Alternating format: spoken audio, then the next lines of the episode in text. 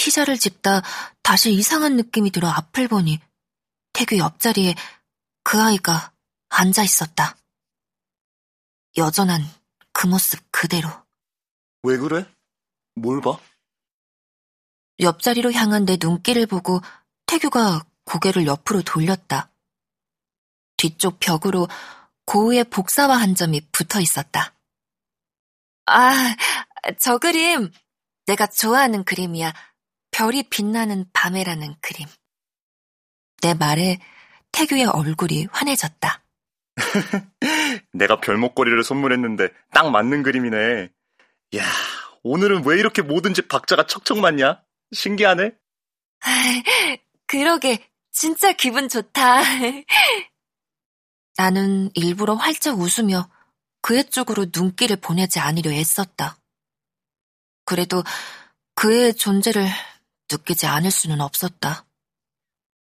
피자를 먹고 나올 때에도 그 애는 그 자리에 그대로 앉아 있었다. 여전히 눈을 내리깐 채 검은 나무를 들고. 우리는 학원을 빼먹고 영화를 보러 갔다. 시간이 맞는 영화는 최종병기 활뿐이었다. 음, 200일 기념 영화로는 좀 그렇지만 솔직히 나 이 영화 너무 보고 싶었어. 태규가 표를 사오며 미안한 듯 말했다. 아, 나도 원래 박해일 팬이야.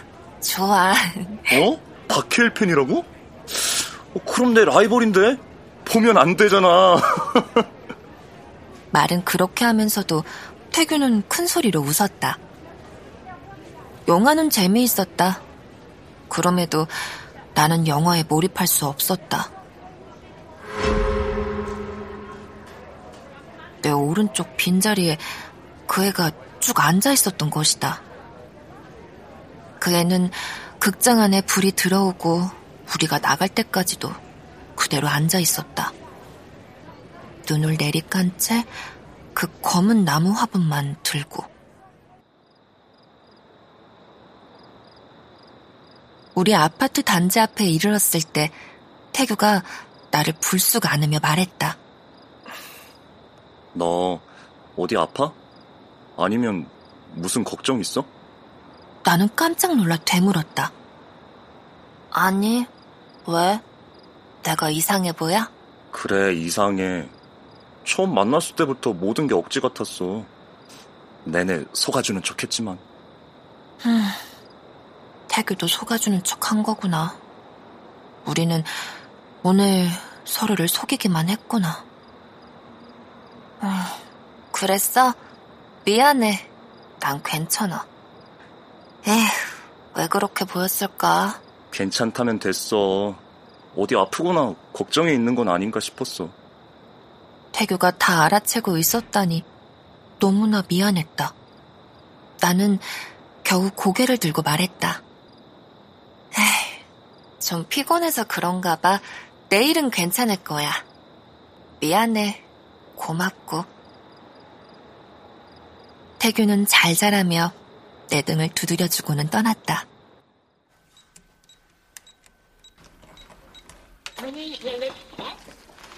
태규와 헤어져 집에 돌아가서도 나는 내 방에 들어가기가 내키지 않았다. 그래서 옷도 갈아입지 않은 채 엄마 아빠 옆에 앉아 늦은 TV 방송을 봤다. 마침 유희열의 스케치북을 하고 있었다. 엄마 아빠가 다 좋아하는 장기하와 얼굴들이 나와 노래를 불렀다. 장기하는 안경 끼고 있을 때는 딱 서울대생 같더니 그 안경 벗으니까 날라리 같네. 아빠의 말에 엄마는 진짜 그러네. 안경 안 쓰니까 딴 사람 같아. 응. 하고 맞장구를 쳤다. 장기야 노래가 끝나자 아빠는 나를 보고 말했다. 아, 야, 이제 들어가 자야지. 아빠의 재촉이 아니더라도 더 이상 내 방에 들어가지 않을 핑계는 없었다. 겁이 나는 건 아니었다. 내키지 않을 뿐이었다. 나는 내 방문을 열자마자 불을 켰다. 그런데 그 애가 보이지 않았다. 왜 없지? 나는 고개를 돌리며 방 안을 다 둘러보았다. 있으리라 생각한 곳에 나타나지 않으니까 오히려 이상했다. 나는 잠옷으로 갈아입고 불을 끄고 침대에 누웠다. 너무 피곤해서 책을 읽고 싶은 생각이 들지 않아 스탠드는 켜지 않은 채 그대로 누웠다. 그러나 잠은 오지 않았다. 어젯밤부터 종일 내게 나타났던 그 애가 왜 지금은 나타나지 않는지 궁금했다.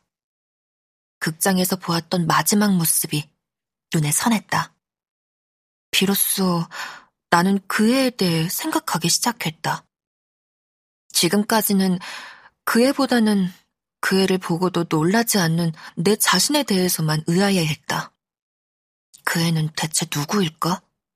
어떤 존재일까? 사람이 아닌 것은 분명했다. 그렇다고 귀신 같지도 않았다.